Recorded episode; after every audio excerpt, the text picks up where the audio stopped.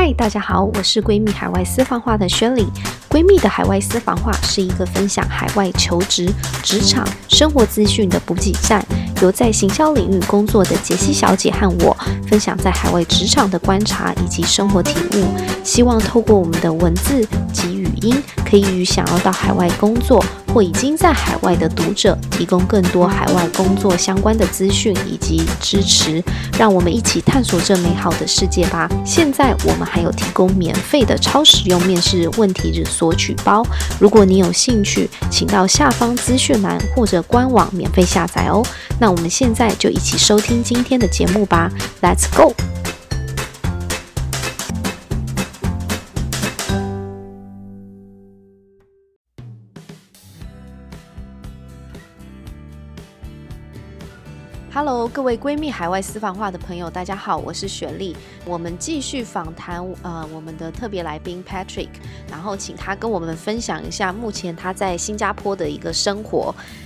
Patrick，我想继续跟你，因为上集你已经讨论到你的工作，还有你的对网络产业的一个观察。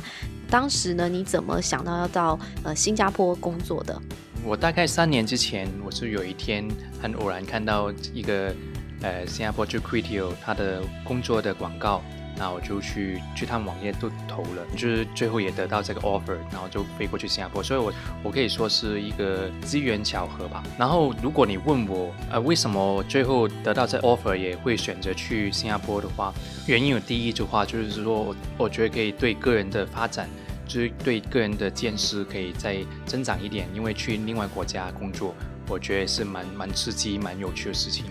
那第二的话，我观察到就是，特别在网络行业里面，主要的网络公司，Google、Facebook，甚至比如说有在国外有美国有名的 Twitter，他们在整个亚洲的 Regional Headquarter 其实也设在呃新加坡，也没有设在香港。在政府支持网络业或是 IT 业的发展，新加坡还是比较好一点。我们也可以从过去几年。呃，Google 从宣布从香港在香港要建立 data center，最后也取消这计划，在新加坡建立这新的 data center。然后 Facebook 也是做同样的事情，也要准备要在新加坡建立一个新的 data center。从这些方面看得出来，其实新加坡政府感觉应该是比较支持网络业在当地的发展。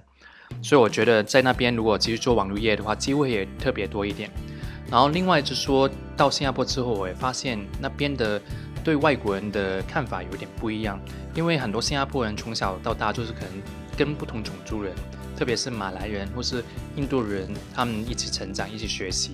然后长大之后，他们也看到很多老外嘛，白人也还是从呃欧美那边过来新加坡工作，觉得他们对。呃，外国人的呃包容性会比较高一点，所以这是感觉是比较不一样。而且你走到街道上看到，其实还蛮多不同地方讲的不同口音英语的人，是蛮有趣的事情。就两点嘛，呃，就是他的生活成本，付出同样生活成本的话。呃，比如租金，我可能一样的，可能一万港币就租金，他可能在新加坡租的房子，可能是香港的面积两倍。而且食物的话，比如说吃香港茶餐厅那个等级的食物，在新加坡付的成本也可能低很多这样子。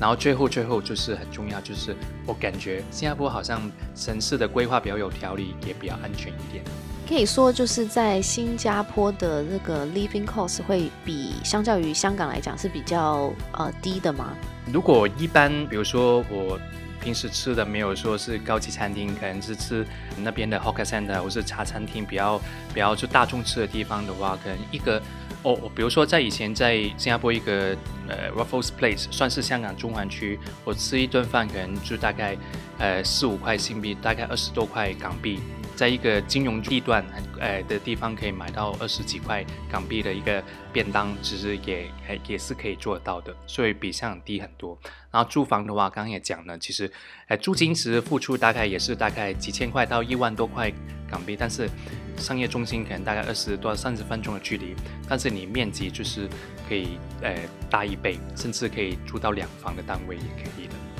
在所得税的部分呢，因为我们知道，其实香港它的所得税相对于其他的地区，尤其像在上海啊，或在中国啊，这些都是税率是比较低的。那新加坡的部分，你可以跟我们大概分享一下，目前它的一个税率跟在香港比的话，是比较低还是比较高呢？以我所所观察的话，应该还是比香港还要低的，在新加坡税率。我刚刚也稍微查了一下实际上的一些例子，比如说我年薪大概是五，假如说是呃六万五的美金的话，然后如果在香港的话，我每一年交的税大概是六千五美金。然后如果在新加坡的话，一样的六万五呃年薪的话，只在新加坡只需要交四千的美金，所以中间差了百分之三十八左右吧。所以新加坡的整体的税的话，也会比香港低一点。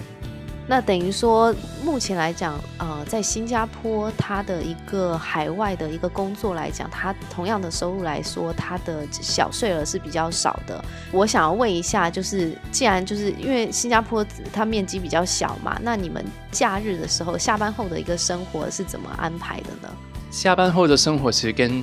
香港还蛮像的，就是。呃，在城市里面就是下班就是吃吃饭，或是去逛逛逛逛街，mall 里面就是去看个电影，是没有太大不一样。但是比如说你讲到在香港，我我以前在香港很喜欢爬山，新加坡几乎就没有这个地方可以去了，除非我过去附近的印尼啊，印尼一些一些小岛。或是去了马来西亚那边，我就可以找到呃一些户外的地方，可以做户外活动，爬山啊，或是一些水上活动。但是必须要离开新加坡，而且过个关其实还蛮麻烦的那边。但整体来说，我会觉得香港的可以做到的一些户外活动或是消遣活动，还是比呃新加坡丰富很多。那谢谢我 Patrick 今天跟我们的分享，然后让我们很知道很多关于他目前在新加坡的一个生活，然后还有一个工作情况。我们下次再见喽，拜拜，拜拜。